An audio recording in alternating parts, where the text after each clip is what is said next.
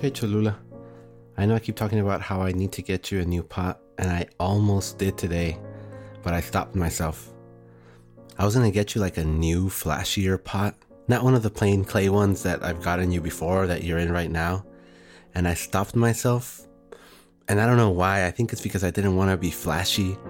I didn't want to stand out, and I felt kind of weird liking those things.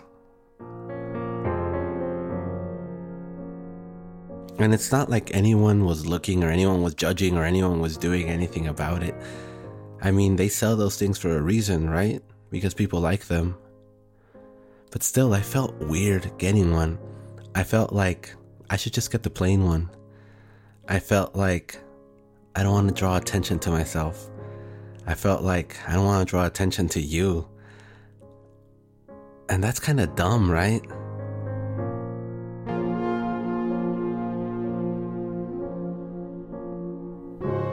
You know, right now that I'm back at home, I regret not getting it.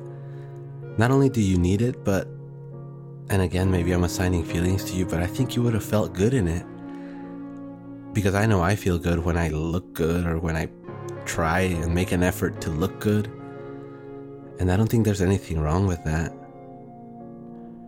I really don't think there's anything wrong with making an effort to look better and feeling better as a result of it.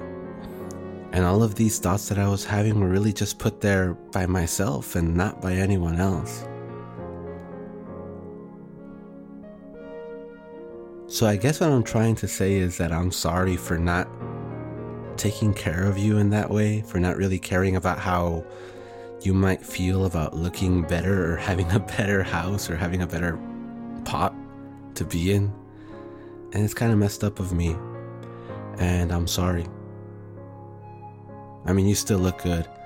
And I'm gonna get you that new pot, I promise. I'm gonna get it to you real soon.